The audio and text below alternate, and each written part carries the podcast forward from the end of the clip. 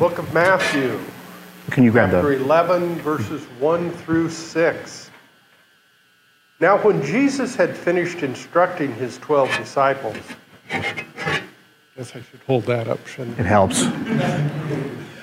He went on from there to teach and proclaim his message in their cities. When John heard in prison what the Messiah was doing, he sent word by his disciples and said to him, Are you the one who is to come, or are we to wait for another? Jesus answered them, Go and tell John what you hear and see. The blind receive their sight, the lame walk, those with a skin disease are cleansed. The deaf hear, the dead are raised, and the poor have good news brought to them. And blessed is anyone who takes no offense at me. Uh, if I haven't met you yet, my name's Trevor. I'm the pastor here, and I just want to welcome you here. And uh, I really hope that you are you feel comfortable here, and I hope you feel welcomed here. And most of all, I, I hope that you feel uh, God's love here. That's what this is all about. Uh, we get a refresher every week to uh, re-engage and re. Uh, visit our mission statement of loving God, loving ourselves, and loving our neighbor. And then we, our, our duty is to take that outside with us and share that with the rest of the world. So uh, I don't know how far you're traveling, but the rest of the world is a big space. So it's, get, get cracking. Um, I want to talk a little bit about uh, this passage here. John the Baptist had spent much of his adult life announcing that somebody was coming. Now, John was a very, very devout person. So much so that he didn't, he, he threw away all material goods. He threw away all of the, the, the, the comforts of home. He lived out in the desert. They say that he ate bugs. Um, probably bad breath, I'm pretty sure. Probably just really atrocious breath. But that's why he preached from a distance and he always had water around him. But he told people repeatedly that the chosen one, the Messiah, was coming. And that was his job. He knew that from, from basic birth. He knew that his job was to tell people that the thing that they had been waiting for thousands of years is finally happening. And the people of Israel knew that he was talking about because they had read all of the, the, uh, the, what we call the Old Testament now. They had all the traditions, they had all the teachings. They knew that what he, when, when he said the Messiah was coming, they knew that something was happening. Uh, something really special was happening. And one of the things that John loved to talk about is he would say, uh, Be prepared. And he'd kind of give these uh, little sermons like, Straighten up, because uh, God is coming. Uh, the Son of God is coming. The Messiah is coming.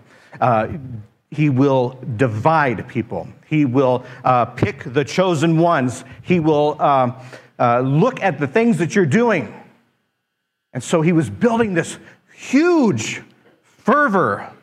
And he himself, while he was preaching this, was very excited about this. This was, it came down to this. This was the thing that he had been waiting for, like many Israelites. This is the thing that the moment that he wanted to happen. He knew that everything was about to change. And that was so important to him. It was such a thrill to him knowing that finally the bad guys are going to get theirs. And he, he, like many other people, was really looking forward to this. If you look at the time that John is uh, uh, talking, the Israelites, once a huge, uh, powerful presence, they had been reduced to mere peasants, uh, in some cases, slaves. They were uh, part of a Roman Empire that continually repressed them. And so they were treated like the scum of the earth. It wasn't a proud moment. They were allowed their religion under certain circumstances, but it wasn't a proud time. It was a time when they felt like they needed to one day have theirs, and they would talk about these in, in, in, their, in their worship and everything, in their readings. They would talk about this one, this proud time that they once had, this, this time when they ruled. They were the kings. They were the ones that, that set the tone for the rest of the world. And it was this moment that they were hoping would be coming back with this Messiah, this, this kingdom, that many of people thought that, okay, what's going to happen is this guy's going to come from the lineage lineage of King David, a great warrior. This guy fought many things and he did a lot of stuff there and he, he, he helped kind of pave the way. This second coming, this, this Messiah here, this, this, this is going to be another King David and it's going to be able to wipe us out, the enemies, and we're going to rule once again. And a lot of people, that's, that was their measurement. They thought that that was what's going to happen.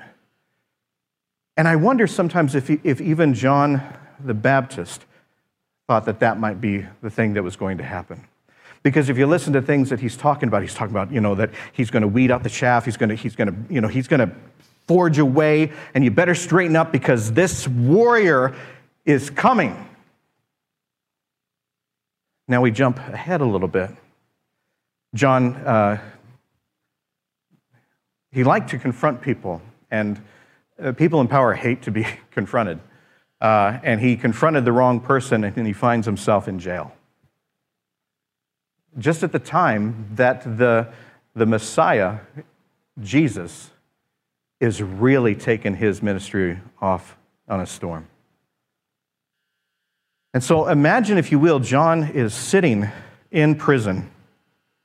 Now, the prisons there, I, I use the chair, but they, they would not be uh, afforded such a luxury. Uh, many times, uh, prisons there were holes in the ground. Uh, they were um, the worst of the worst. And John is sitting there, and he hears uh, rumors from people of what Jesus is doing.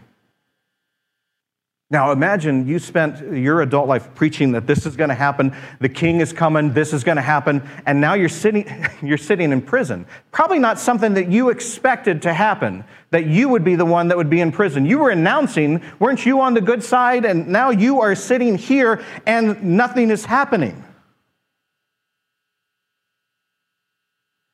And he starts to wonder, just as many of us would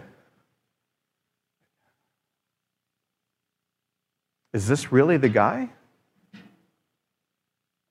He starts to go back at all the times that he was preaching and all the time that he was baptizing people and all the time that he was getting ready for the king. And it, it feels to him like nothing's happened. I mean, he hears that, yeah, he's walking around and he's, he's eating over there, and I, I hear he, they saw him at the Denny's, and, uh, you know, uh, he loves the super stack, uh, which is weird because there's only two at the time, but he went boom, and then suddenly it's a super stack. First miracle. Um, but he's hearing, you know, nothing about Rome falling. He's, he's not hearing anything about people in power. Um, shaking and trembling. He's not hearing anything about, you know, the, the rise of Israel once again. And so if it was if it was you, if you were the one that was doing your job was to announce the coming of the king, and then you're you find yourself truly sitting in your own filth uh, sometimes very, very cold at night, would you start to wonder if maybe you got it wrong? It could happen to even somebody like John the Baptist, somebody that is a biblical hero. But keep in mind that whoever we're talking about, other than Christ himself, whoever we're talking about in the Bible, were human beings. And just like us, they had the feelings that we have. They had the, uh, the skills that we have, they had the flaws that we have. They had the positivity, they had the doubt. Whatever you're feeling, they have felt it too. And so, John the Baptist, it's pretty easy to imagine that he is feeling Did I make a mistake? What have I done? What have I told people? I told people that it was going to be a kingdom. I told people that it was going to be immense power. And now, now I can't even get a bite to eat. I'm living the worst of the worst, and I'm not hearing much that's happening out there. Now, John still had his disciples. He still had his followers during this time. He still had his close knit people, and they would visit him through, sometimes it depends on the, the prison that we're talking about. Sometimes it would be, a, uh, in, in many cases, Roman prisons and things like that, but this was, it's, I don't want to be historically inaccurate, but a lot of times it's a hole in the ground and people would talk through uh, the hole. And you'd be down there and talking up at them.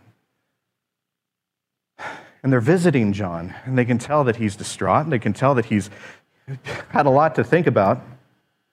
And he asked them, Go and see this Jesus. And ask him, Are you the one? Now, that right there, if, you're, if you have been called to be the one to announce the one, that is a lesson in humility. We, we look at it as John actually questioning, and it is John questioning, but it's a hard question to ask when you have thought that you brought in the king to actually say, Can you go back to him and just say, Are you really the guy? Are you really the one that was called? Or are we supposed to wait for another? Uh, this was no question of John's loyalty. It was not a question of John's uh, wanting to continue what his ministry was. It just truly was. These are hard times. Does Jesus exist? Anybody been there? There have been times, even in my ministry, you know, I think that faith is, we often think of it as this upward climb, and then we reach this pinnacle, and we all be, that's when we start wearing the robes, and, you know, we grow the beard real long, and we start, you know, chanting and stuff. But the, it's more like a roller coaster. It always will be. And there have been times that during those dips that even I have asked, is Christ the one? Because you see things around you you know? And that's exactly what John was asking. And so his disciples, they go and they find Jesus at the Denny's. He loved that place. And he's, they go up to him and they, they, they, they, they re, replay this question of John. They say, Are, John wants to know, are you the one? Or do we need to wait for someone else? And Jesus, again, acts completely unkinglike. Because a king, if you had the audacity to ask that question, would throw it right back in your face. How dare you ask that question of me? Do you not know the powerful man that I am? But he doesn't.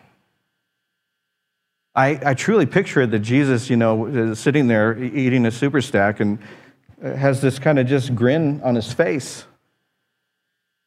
Because he knows that the things that John kind of expected were not the true things that God had in plan, had, had in mind for us.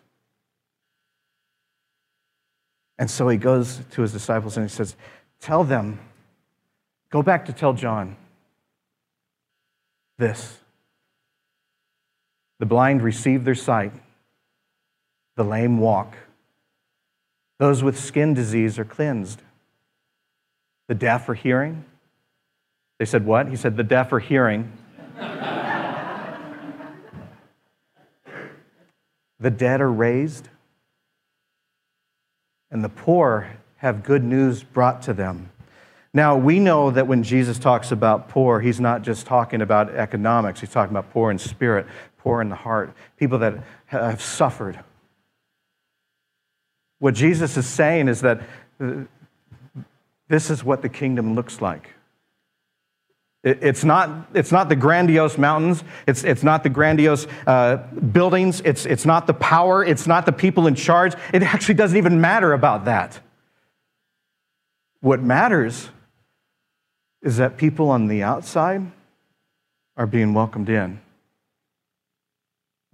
people that have uh, something that is they are suffering with, they're he- being healed. And those that are poor, economically or poor in spirit or suffering from emotional distress, they're receiving the good news. Now, what does that mean, the good news? That doesn't, Jesus isn't saying, you know, those that are poor, I just gave them 50 bucks. Those that are poor in spirit, I cured them like that. He's saying they are receiving the good news, meaning that even during the hard times, what they're hearing is, I, God, am walking with you. That's the good news. That's what this whole thing is about. That's why we're here. I know the donuts are great, but what we're really here to talk about is that Christ is in our lives. Christ walks with us, and that's the good news that the poor in spirit have heard.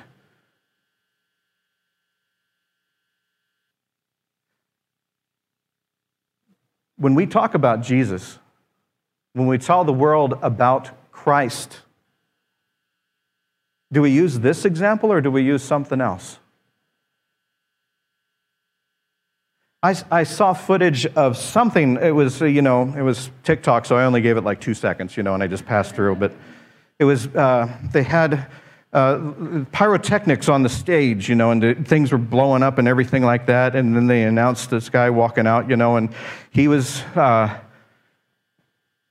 supposed to be talking about Christianity and everything, but what he was talking about was, was not this. He was talking about the things that John maybe thought, like power, the, the strength, uh, overthrowing others, and being right. But the thing that Jesus, to prove to John that he is the Messiah, this is what John's asking. Can you prove that you're the Messiah? And this is what Jesus answers. This is what proves that I am the Messiah. This is what proves that I'm the chosen one. This is what proves that God incarnate on earth is here. This is what proves it. Are we noticing the things that aren't on this list that are still plaguing our world today? Are we noticing the things that we fight for, like, like power and overthrowing and strength and all of this kind of stuff, mistrust and winning the argument and all this kind of stuff? Or do we truly focus on this? When we tell the world that we are Christian, do we show that by this? By helping people when they're down, by inviting people, by showing people that God loves them. This seems pretty simple.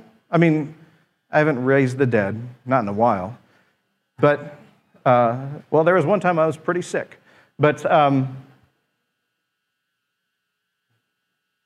Do we truly talk about this? The invitation, the comforting, the welcoming.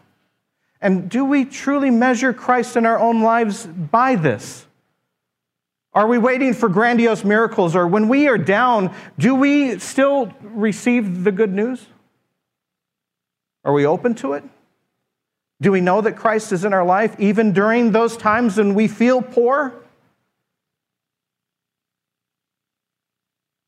And I love how he ends it with this. And blessed is anyone who takes no offense at me. What he's saying there is he knows that uh, some people are going to want the overthrow of Israel and the, or the overthrow of the, the Rome and the rise of Israel and all this kind of stuff. Some people are going to be offended that that's the answer I gave. Some people are still offended that that's the answer he gave.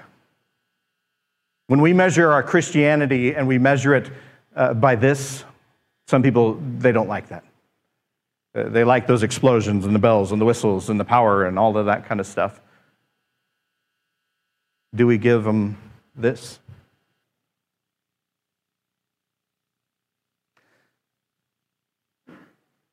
John never got out of prison. His life never got comfortable after that. But I do have the faith that when he got that answer, he felt joy. I pray that when we walk this world and when we do go back out there in that, in that scary, scary world out there, that we take that list with us. And we ask ourselves, uh, how do we see Jesus in our lives? Do we see people being helped? Do we see people being cared for? Do we see people being welcomed in? And most importantly, do we see the poor in whatever definition? Are we receiving the good news? Not that you deserve it, not the, you know, you, well, you should have done this. But just, if we just walk this earth knowing God loves us, they didn't know it then, and some of us don't know it yet. But that really is powerful. More powerful than any thing that we could ever imagine.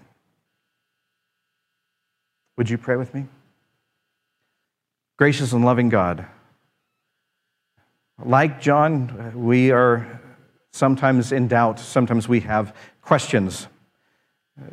I feel that John gives us permission to be okay asking those questions, to wonder. May we continue to hear and seek the answers, the true the true answers to our many questions. May we continue to hear from you, and may we continue to feel the good news. In Jesus' name we pray. Amen. The world can sometimes be a scary place, sometimes can be a confusing place.